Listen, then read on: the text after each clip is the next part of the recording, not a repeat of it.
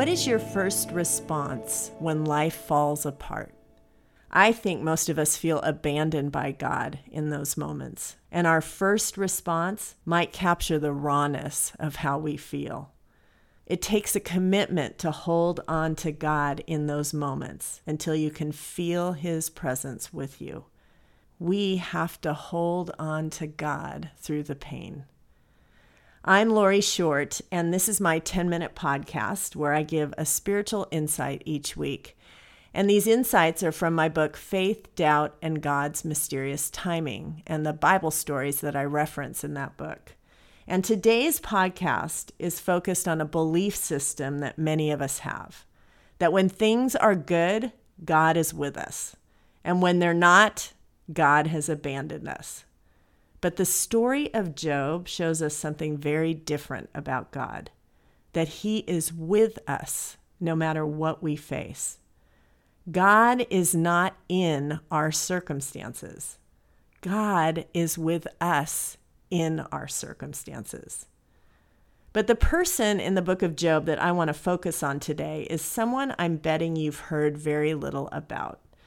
But I think her story has so much for us when it comes to our response to devastating circumstances.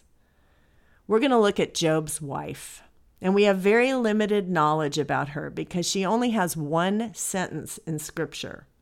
If you have heard of her, you've probably not heard anything good because of this sentence. But after we explore her story a bit more, you might understand her more than you thought. Her sentence is spoken in Job chapter two, and it's after her husband has just had his whole life fall apart. So by default, her life has fallen apart too. Now we as readers see why this happened to Job. In the first chapter, we learn why all these things happened to him. God has just affirmed Job as a model person who was devoted to Him, and Satan challenges God that if Job lost everything, he would curse God. But God believes in Job. So the whole time this is happening to Job, God is actually on Job's side, but he doesn't know it. Satan is the one that creates the devastation that happens to him. Job loses his property, his livelihood, his home, his children, and eventually his physical health as he is covered in boils. But here's what you may never have thought of before. Everything apart from the boils happened to Job's wife, too. She was the default victim in Job's story. And in the midst of watching all of this happen, after Job was such a God-fearing man, you can understand why she thought God had let Job down. And so she says to him, "Are you still holding on to your integrity? Curse God and die." When we think of her as an angry woman spitting it out, it sounds like a bitter, unfortunate response to him. But imagining her as a grieving mother and wife, crying while she says it, you can have some sympathy as to why she said it. And if you're like me, you may wonder if you would have said it too. Sometimes our first response is not our final response. After time and prayer and sitting with God, we might eventually respond differently. But I know I've had some first responses to God that have come from a weakened emotional state that weren't my finest spiritual responses. And I believe God has grace for those moments. But even if we wouldn't go as far as Job's wife did, surely we can understand her pain. What we don't know is what happened to her after that. Maybe she left and never came back. That's what I always thought reading this story. But maybe she stood at a distance and watched what happened. We don't know.